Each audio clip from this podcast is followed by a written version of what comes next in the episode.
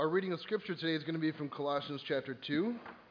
Surprise, surprise, as we're working through the book of Colossians. Uh, whenever we read through or, or study through a book, one thing that we are always in danger of is losing context. Where are we in the book? What has happened so far? What is happening? What's about to happen? So, in light of that, Pastor Nate has asked us to read through Colossians chapter 2, verses 1 through 10. So, if you would, Colossians chapter 2, I'll begin reading in verse 1. For I want you to know how great a struggle I have for you and for those at Laodicea and for all who have not seen me face to face, that their hearts may be encouraged, being knit together in love, to reach all the riches of full assurance of understanding and the knowledge of God's mystery, which is Christ, in whom are hidden all the treasures of wisdom and knowledge. I say this in order that no one may delude you with plausible arguments. For though I am absent in body, Yet I am with you in spirit, rejoicing to see your good order and the firmness of your faith in Christ. Therefore, as you have received Christ Jesus the Lord, so walk in him, rooted and built up in him, and established in the faith, just as you were taught, abounding in thanksgiving. See to it that no one takes you captive by philosophy and empty deceit according to human tradition, according to the elemental spirits of the world, and not according to Christ. For in him the whole fullness of deity dwells bodily, and you have been filled in him, who is the head of all rule and authority.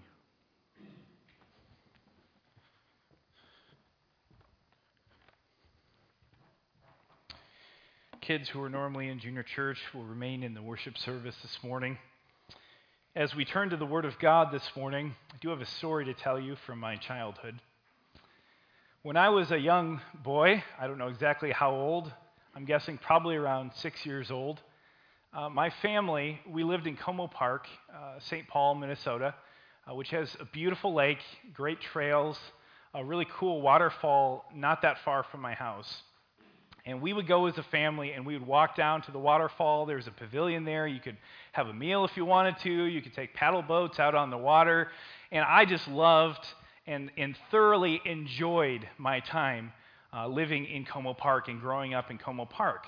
Well, of course, as a young boy, the way I viewed the world is we, we went down to the park when we wanted to, we went around the lake when we wanted to, and I never really had a real consciousness that we were doing that because I was with my parents at the time. And so one day, I was with a friend of mine who was in town for the summer. He was the grandson of one of our neighbors. And I, I told him, I said, hey, uh, I'm tired of playing just around at our houses. Let's go down to the lake or, or go down to the trails or maybe play in the waterfall and have a good time. And I, like I said, I was maybe six years old. He was like a year, maybe two years younger than I was. So this whole conversation happened at a lower level of language, probably. Um, but I convinced him that this was a good idea. And not thinking about there being a difference between whether we had parents or didn't have parents, uh, we wandered on down to the uh, park and enjoyed a good old afternoon. That afternoon turned into a few hours, turned into the evening. And about the time that I started thinking, you know, I'm kind of hungry. I think I would like some dinner. I said, you know, Kai, maybe we should maybe we should go home. And he said, yeah, that's that's probably a good idea. Yet again, a much lower level of language probably. So we head home, only to see five, ten, who knows, at a six-year-old's uh, recollection of events, but different police cars blaring in front of the house, people out interviewing uh, the neighbors. And I walk up to the house and I say, Hey, mom, what's for dinner? And she is. she's happy to see me, I'm sure, but perhaps uh, maybe a little bit more angry at the time. But that was nothing compared to how our neighbor felt about losing her grandson who was in town for the summer. And she, of course, I think, let him have it. I'm not sure we played together the rest of the summer uh, because of the influence that I apparently had on him the difference between me going down to the lake and going down to the waterfall with my parents and me going down by myself or with my friend who was younger than I was is a difference in worldview. Not recognizing that there was a change between those two circumstances was a failure on my part to recognize the realities of what was actually happening when I was going down with my family. I thought the world was my playground at the time. If I could go there at one time, I could go there at another time. And yet, that was actually not the truth. Perhaps you had a, a particular or unique worldview as a child, and as you grew up, you learned that things were actually different than the way that you viewed them. Paul says in the first three verses of this chapter that he has been praying for the Colossian believers, specifically that their unity as a church would grow around Christ. He is the source of all wisdom. You see, in verses 4 and 5, he tells them that he doesn't want them to be led astray. He wants their faith to be firm. He wants them, and, and, notice in verses 4 and 5, he tells them he doesn't want them to be led astray at all. And verse, verses 6 and 7, which Pastor Will preached on last week, Paul says that as they have received Christ and have been taught Christ, they must be further established in Him. Paul wants them not just to remain at the level of knowledge and growth in Christ that they're at, he wants them to dig down deep, to build deeper roots in Christ, who is the source of all wisdom and knowledge. We can tell by a casual reading of these verses that Paul is very concerned that they grow in their faith and knowledge of Christ so that they will not be shaken by false teachers and false teaching. So, as we come to our text this morning, verses 8 through 10, keep in mind Paul's heartbeat for these people whom he loves and for whom he is extremely concerned. Now, this isn't a normal sermon in the sense that I don't have uh, three points in a poem. Paul really only has one main point for the Colossians here. And so we will draw one major point from this passage as well. And I will admit to you that I really struggled through this passage this week as I studied. There are several rare and unique words that you just don't see in other parts of the New Testament. And I take it very seriously when I preach that I don't want to say something that God didn't intend to be communicated through His Word. But in the end, even though these verses can be a little bit challenging to understand, because of our limited knowledge of the false teaching that the Colossian believers were facing, I am convinced that these verses are easy for us to apply in our present context here in 2019. So join with me, let's dive together and turn our attention to verse 8. Paul writes this See to it that no one takes you captive by philosophy and empty deceit, according to human tradition according to the elemental spirits of the world and not according to Christ. You see, Paul's first words to the Colossians are beware, watch out, be on the lookout. Paul wants the Colossians to be on high alert for an impending threat that is hovering over their church. Now, what threat is that? Notice that he says he doesn't want anyone to take them captive. Now, this word literally means to be carried off as plunder in war. Paul is concerned that the Colossians will be caught off guard and carried away like the spoils in war. Now, how could this happen? These believers have been growing in their faith and they're becoming more established and rooted in their knowledge of Christ. And remember, our theme this year is growing together, right? We've been trying to focus upon growing in our unity around the gospel and around Jesus Christ. That's why we've been focusing on growth groups and our growth seminars and, and focusing on our opportunities to grow in a deep knowledge and understanding of Jesus Christ together as a congregation and in small groups. So, how could we be taken captive just as Paul has warned as a possibility for these Colossians. Notice that Paul says, See to it that no one takes you captive by philosophy. Now, everybody who goes to college likes to make fun of the philosophy majors, and they just love this verse here. Don't be taken captive by philosophy. Major in something that counts, right? Um, but that's actually not what Paul's talking about here. This word could use a little bit of explanation. Uh, we tend to use the word philosophy in a much more narrow sense than they would have in their time. Uh, you know, the, the infinite source of all dictionary knowledge, dictionary.com, defines philosophy as the rational investigation of the truths and principles of being, knowledge, or conduct. Well, in the language in context of this letter, Paul simply means any system of thought, right? A worldview, a way of looking at things, a lens through which you see all of your life in all of your life circumstances. That's really what Paul's talking about here. Depending on your Bible translation, uh, there are a lot of different ways that this word has been translated. And for the purpose of our outline this morning, I've stated Paul's warning as this Don't be carried away captive by human wisdom. And anytime in this message that we say human wisdom, we're talking about philosophy, we're talking about a worldview, we're talking about a lens through which you view your life. We're using these all as synonymous terms because that's what Paul's talking about here in this verse. I don't think we often recognize that we live in a war. No, I'm not talking about Republicans versus Democrats. I'm not talking about Ohio State versus Michigan. I'm not even talking about those who prefer to have their toilet paper roll installed over versus those who like it installed under. In fact, I'm not even sure there are still any people who still like it installed under. It's just an old position. What I mean is that what we see is not all there is in life. There is a spiritual battle raging over the souls of men and over who will receive ultimate glory in this life.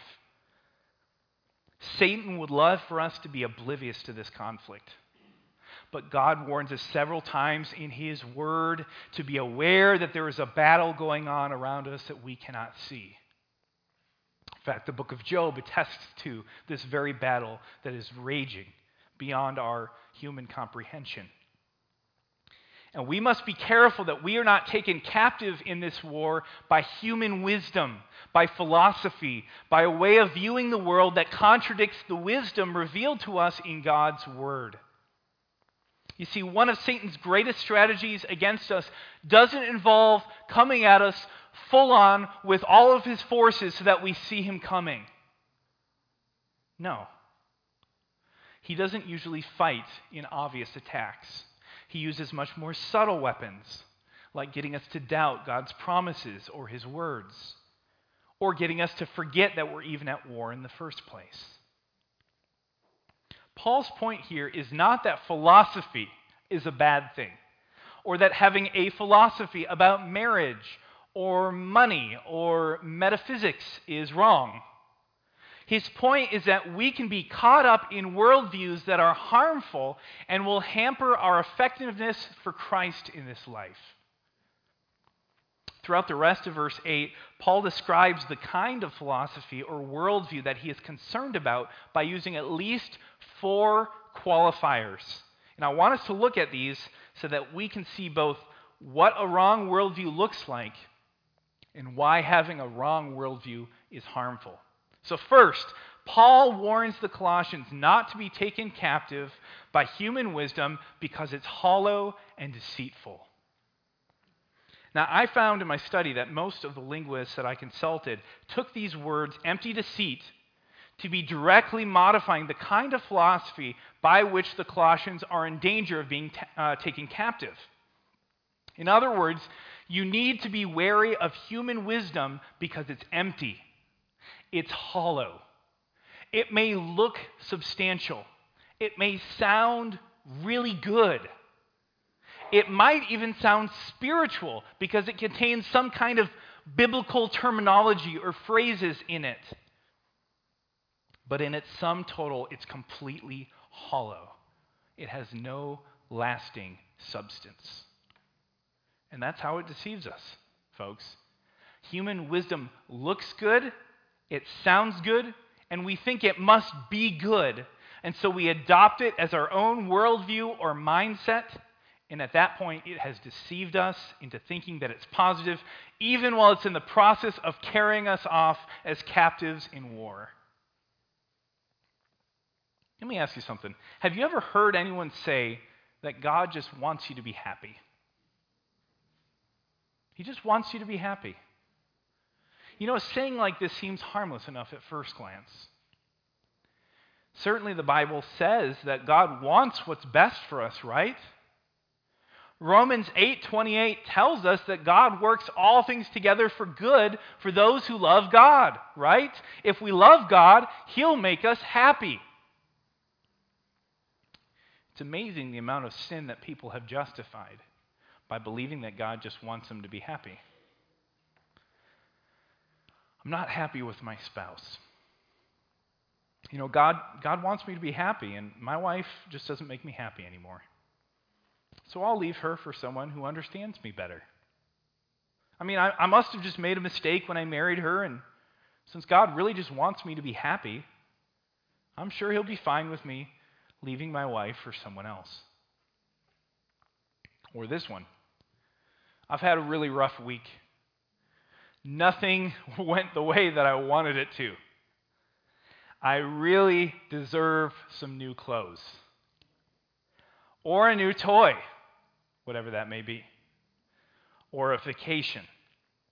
I know I can't afford it, but God wants me to be happy, right? He doesn't mind if I medicate my life by buying stuff, right? He just wants me to be happy. Or, my church doesn't sing the songs that I want to sing. I like the music better at this church over here. God doesn't really care which church I go to as long as I'm going somewhere, right? And if He wants me to be happy, well, I'll just stop going to this church and go somewhere where my needs are met. I challenge us to look at the history of the New Testament church. Here's uh, Paul with uh, his buddies, and then one day after a service, someone says, Paul, we just don't really like the music here in Ephesus. We're going to go over to Colossae and go to church there instead. I mean, it just it makes a lot of sense, doesn't it? We can justify doing just about anything if we believe that fundamentally God really just wants us to be happy. How about this? Have you ever heard someone say, I can't help the way that I am? Or I was born this way. God made me this way, so it can't be wrong.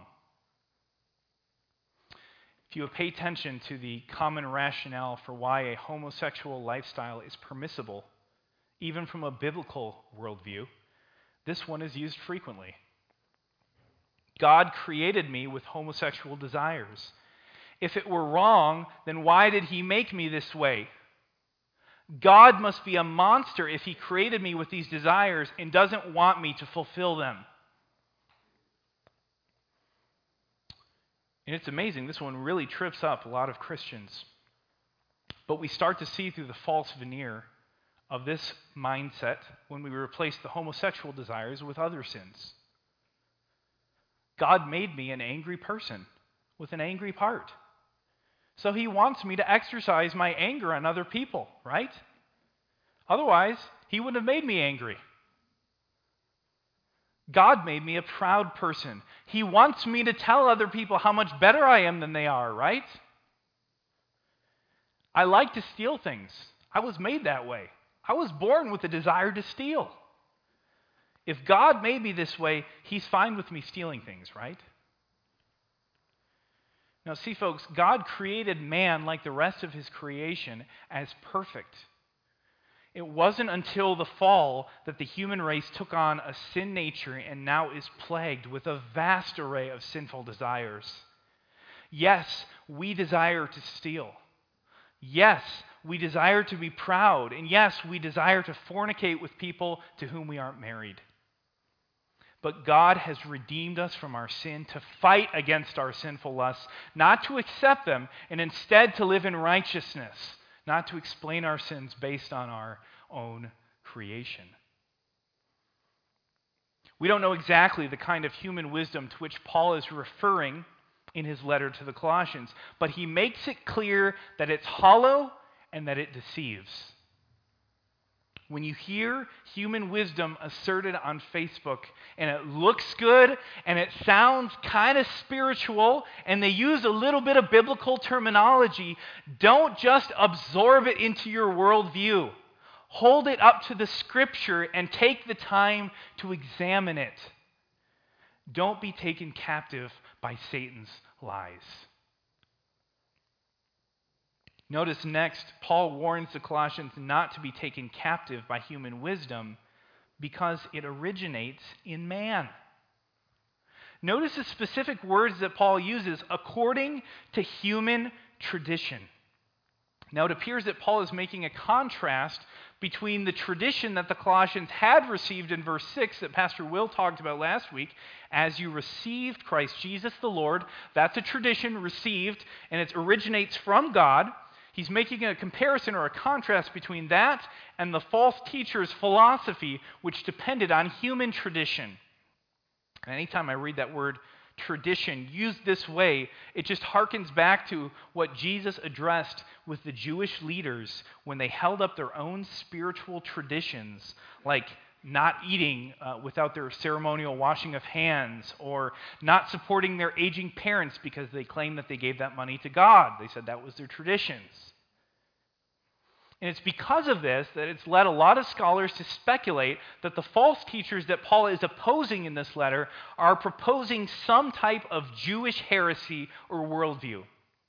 Again, we can't know for certain the exact nature of the false teaching, but it's clear that its origin is from man rather than God. I'm sure to them they thought, this sounds kind of good. It has some biblical words to it. And yet it originated in man, not in God. You know, today it's popular for people to believe that if you love God and you're obedient to Him, He's going to bless you with money. If you do the right things and you love God, He's going to heal you of all your problems. He's going to make you well. People who believe this prosperity gospel say that if you don't have very much money, and if you're sick, you must not have very much faith. Because if you have enough faith, you'll be blessed materially. You know, there are several false teachers that have made a living promoting this prosperity gospel, and we need to be able to recognize it. In fact, I'd like to show you just a, a short video about these modern day false teachers. If we could maybe drop the lights a little bit and then play that video. They are some of the most popular and flashy TV evangelists in the country. These men appear to have made a lot of money, and they travel, well, like kings. There ought not be any poor among you. They're among the most popular televangelists in America. I just need more. I just need more. And they're wealthy beyond imagination. One of my chandeliers costs more than most people's house. I got 22 chandeliers in the house. They live in huge mansions, drive fancy cars, and forget about flying coach. They own some of the best private jets money can buy. I got an intercontinental plane. Pastor Jesse Duplantis zips around in this Dassault Falcon 50 jet paid for by his church. Here he is boarding the plane with his wife for a short one hour flight from Fort Worth, Texas to his home outside New Orleans. Estimated round trip cost $14,000. If he flew commercial, it would be as low as 180 bucks. My congregation is the world. I need the plane. He says his jet allows him to better spread his message around the world, and it sure has taken him to some pretty nice places. 16 times to Hawaii alone since 2006. I really believe that if Jesus was physically on the earth today, he wouldn't be riding a donkey. Duplantis now wants an upgrade to this $54 million Dassault 7X that comes with lavish interiors. Only the wealthiest people in the world can afford such luxury. So for you that don't think I should have that plane, God told me to have that plane. Are you seeing that? I hope so. You bought it. Very few people can beat Kenneth Copeland. He even has his own airport next to his lovely mansion in Newark, Texas. Copeland actually has two private jets.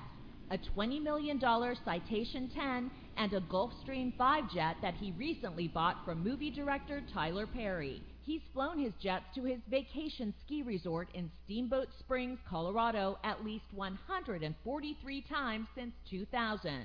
So why not fly coach?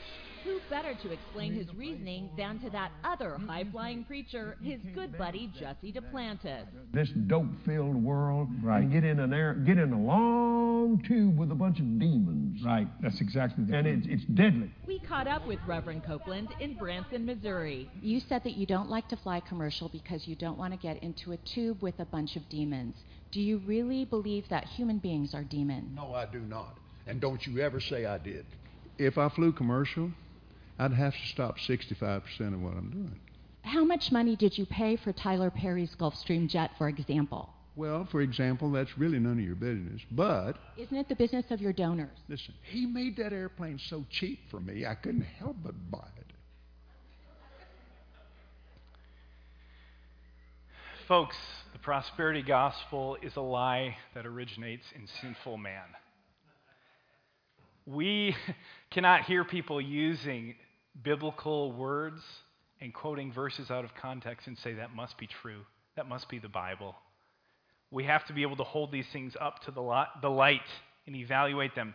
If the prosperity gospel were from God, we would expect that He would reveal this to us in His Word. But in fact, if we study the Bible, we'll find that the exact opposite is usually what happens in the Christian life. In Matthew 8:20, Jesus says, "Foxes have holes and birds of the air have nests, but the Son of man has nowhere to lay his head." Folks, if the Son of God did not have a home and the creatures of the earth have a home, we should not expect that we're going to have the greatest home in the world if we just trust in Christ. If we submit our lives to Christ, we may lose what wealth we have. In fact, in some countries, you may be thrown into jail for becoming a Christian. If you follow Christ's call in your life to enter the ministry full time, you'll probably make less money than you would have if you applied your skills in the corporate world. But Jesus says in Matthew 6 19 and 20, Do not lay up for yourselves treasures on earth where moth and rust destroy, and where thieves break in and steal, but lay up for yourselves treasures in heaven where neither moth nor rust destroys, and where thieves do not break in and steal. Folks, God may allow you to be the steward of a great many resources in this life. And that's not necessarily a bad thing. But He doesn't promise that the size of your bank account or your physical health are tied directly to your level of faith or obedience. This is a hollow and deceptive worldview that originates in man and not in God. Paul also warns the Colossians not to be taken captive by human wisdom because it's limited to created things. Now, this point will take a little bit of explanation, I'll admit. Paul says that human wisdom is according to the elemental spirits of the world. Now, as you read that, you may be asking, what exactly is Paul talking about here? And I'll admit, I labored over this myself for hours this week. Scholars have differed over how to interpret this phrase because it's peculiar in the Greek, and they generally fall into three different camps. The first is the elemental spirits are the fundamental components of the universe, which would have been largely considered to be air, earth, fire, and water. Basically, the stuff that everything that is created is made up of. That's what he's talking about here. Or, number two, the elemental spirits are the elementary principles of a particular area of study, like your ABCs are to language, or like basic history would be to the full sum of all history, the rudimentary level of a much deeper topic. Or, number three, the elemental spirits could be spiritual beings. There are different people who believe any one or multiples of these three options. Well, without having the time to discuss the merits of each and every possibility, I believe that it's most likely that Paul here is referring to the fundamental components of the universe, the very stuff that all that God has created is made up of. He claims that human wisdom is concerned with the things that have been created rather than with the Creator Himself. People are concerned only with what they can see rather than the eternal realities that are unseen. They worship and serve the creation rather than the Creator, which Paul addresses in Romans chapter 1. In many cases, the fundamental components of the universe were the very things that people worshiped in Paul's day. So we see a little bit of that third view anyway the fact that people worship the sun and the earth and various celestial bodies. And to bring this down to earth, literally for us, I believe our worldview gets skewed whenever we become fixated on the things that we can see and we ignore the spiritual realities that surround us. We can become obsessed with acquiring money when we forget that one day this earth is going to pass away and only God, His Word, and the souls of men will last. We can become overly concerned with how we look or how people perceive us when we forget that God has given us our bodies as a stewardship to use for His glory. We weren't created to draw attention to ourselves, but to draw attention to Him. We can become focused on purely social causes like feeding the poor, building homes for the homeless, and saving the environment when we forget that the greatest need for every human being is to be saved from the wrath of God. Now, please understand me, folks. There are so many good and worthy causes that we can get involved with on this planet today. And I would imagine that many in this room have gotten involved in different causes. Try to raise money for a cure. Maybe we have somebody who's been affected by a disease and we're trying to help them fight it. We try to provide good, clean water for people who don't have access to it. These are all good things, folks. But we've absorbed an unhealthy worldview if these good causes distract us from the greatest cause bringing the gospel to the nations. Every single human being is destined for the wrath of God because God is holy and he can't tolerate our sin in his presence. The gospel is the good news that God has provided a way for us to be made right with him. You see, if we repent from our own worldview and believe that Jesus has lived a perfect life and died a sinless death in our place, God will clothe us in Christ's righteousness and he will look at us and say that we are righteous in the merits of what Christ has done in our place. The gospel shapes our worldview because Jesus is now everything to us. He's everything. And that's really the fourth and final reason why Paul warns the Colossians not to be taken captive by human wisdom because it doesn't come from Christ. Again, we can't know for certain what the false teachers in Paul's day were teaching, but it's clear by the central theme of this letter that their teaching diminished or downplayed the work of Christ. You know, our discussion in growth group this past week was especially edifying in this area. I love this question. I love getting bogged down in this question. How important is Christ to us? How central is Christ to what we believe, to how we live each day, to how we view our job, to how we view our relationships, to how we view our ministry, to how we view our life? How important really is Jesus Christ? The answer is that he's everything.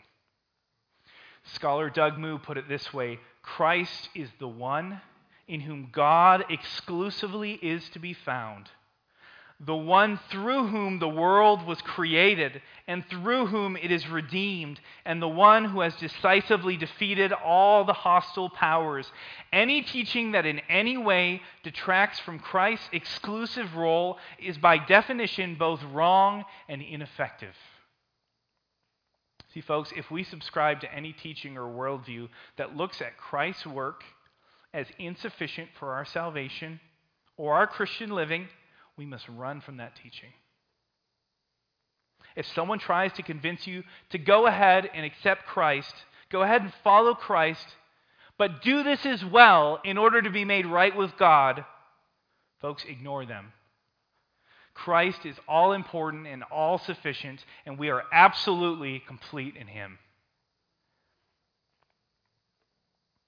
But in case you're not convinced why our lives should be Christ centered, or why our view of our finances or our relationships or our life goals should be shaped by Christ and His claim on our lives, let's finish by looking at three reasons why it matters that our worldview is formed by Christ. Three quick reasons here. First, it matters because Christ is fully God in human form. Let's look back at verse 9 of chapter 2. Paul says, For in him, in Christ, the whole fullness of deity dwells bodily.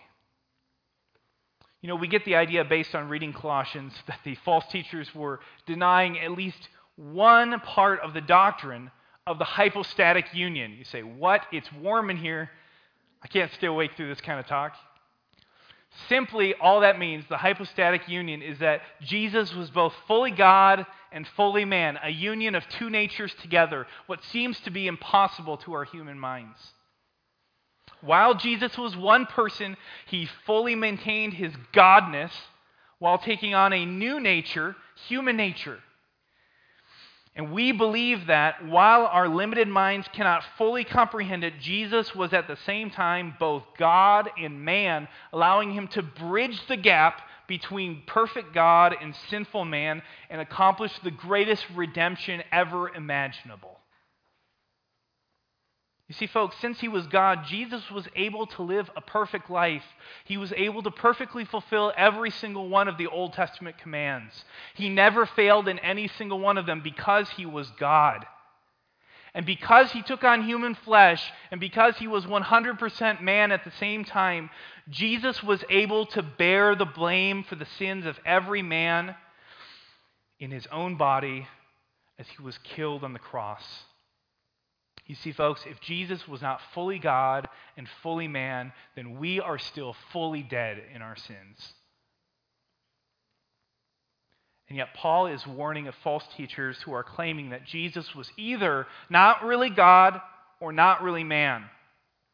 And this is not a minor point of heady theology.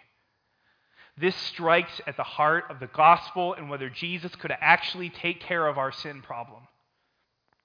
But Paul assures us in verse 9 that Jesus and in Jesus, the entire fullness of deity, of God, dwells in his bodily form. He couldn't be more plain about it. Meaning this if you've encountered Jesus, you have encountered God. And he uses the present tense for the verb dwells. Do you notice that? He didn't say, in Jesus dwelled the fullness of God in human form. He says, In Jesus dwells the fullness of God in human form. Meaning this Jesus still has a body, folks. He is still fully God and fully man. And we will one day look on the bodily Jesus who suffered in our place when he returns for us, and we will worship him face to face. Believers, we don't want to waste our time being captivated by a hollow and deceptive worldview.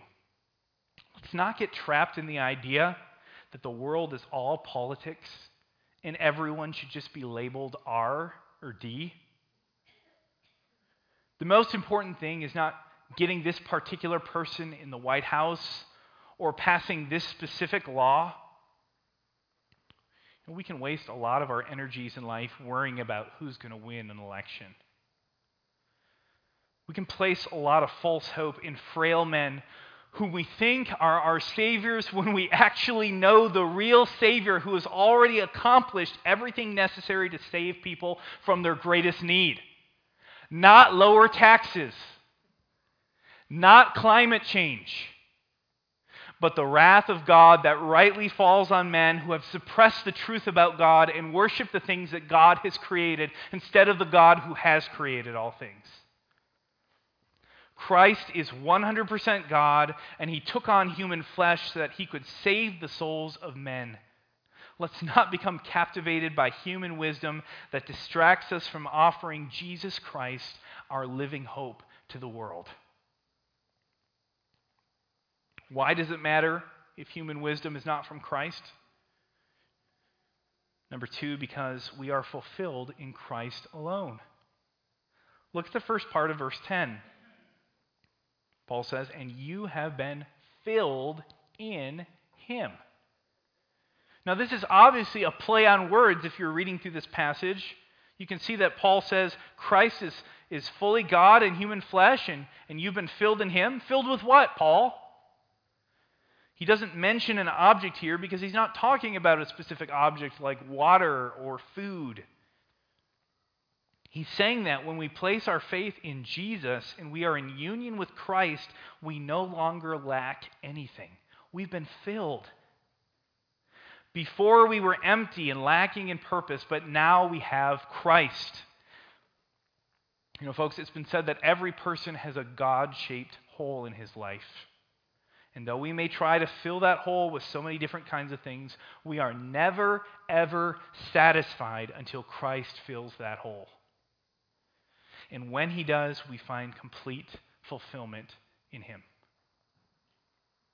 Christians, if Christ is the only one who can bring fulfillment to our lives, then we waste our time when we allow ourselves to be carried up captive by the pursuit of ultimate pleasure in our careers, in our jobs. If we think that the next promotion will finally bring us the joy that we desire, we've allowed ourselves to be plundered as the spoils of Satan's war. We settled for a far lesser pleasure than the greatest treasure of all, being satisfied by Christ. Living for Christ and obeying his will brings fulfillment that a job could never, ever bring. We delude ourselves if we think that a brand could satisfy us. Right? I'm a techie guy. I enjoy technology and things. But no number of Apple devices are going to satisfy me. No devotion to Herbalife is going to satisfy you. From my point of view, I don't know how the attraction was there, but no degree from a prestigious university will fill the void in our souls. Only Jesus Christ can fill the void that we all have. If you have mapped out every step of your life for the next 10 years, or 10 months, or 10 days, and that map doesn't center around how does this plan involve my work for Christ's kingdom, you've been captivated by a worldview that is hollow and it's deceiving you into thinking that you'll be satisfied apart from fulfilling God's mission for your life. You see, it matters that human wisdom is not from Christ because Christ is fully God in human form, because we're fulfilled in Christ alone. And finally, because Christ is head over every created thing. Look once more with me at verse 10. And you have been filled in him, him who is the head of all rule and authority. You see, it's possible that the false teachers in Colossae are, are lifting up the spiritual beings that they believe dwell in the fundamental components of the world. The physical elements like the earth, the wind, the fire, the water. Paul is making it clear that Christ is over all things because he created them.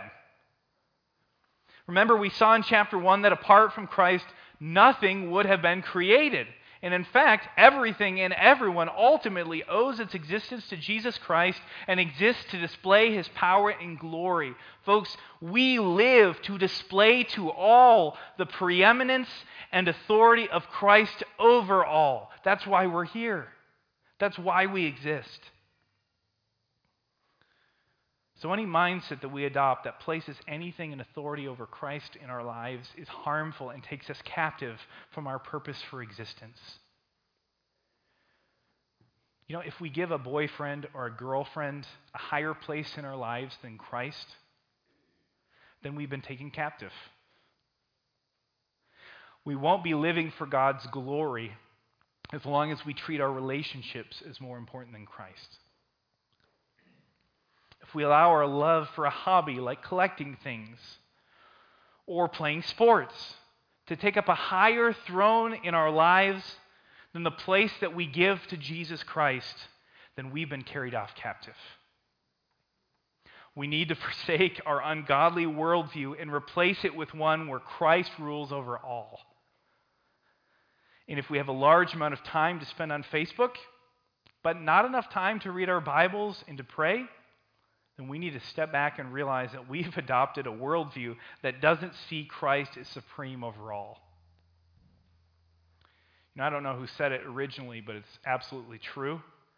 God gave us Facebook and Twitter to show us that we have plenty of time to read our Bibles and pray. Don't be carried away captive by hollow, deceitful human wisdom. Instead, entrust your mind to the Savior and guard it from every worldview that contradicts the truth revealed by Christ in His Word.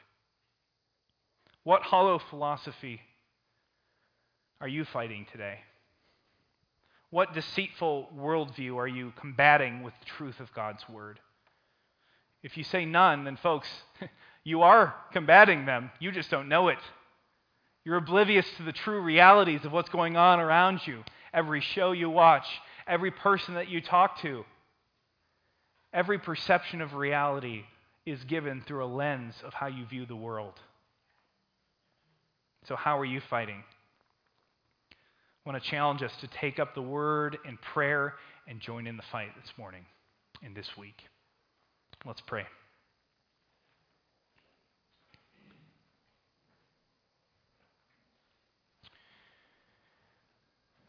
Father, I give you thanks most of all for Jesus, the source and the subject of this text, the purpose for this letter, and the purpose for our lives. Jesus has given us everything, and we owe everything to him.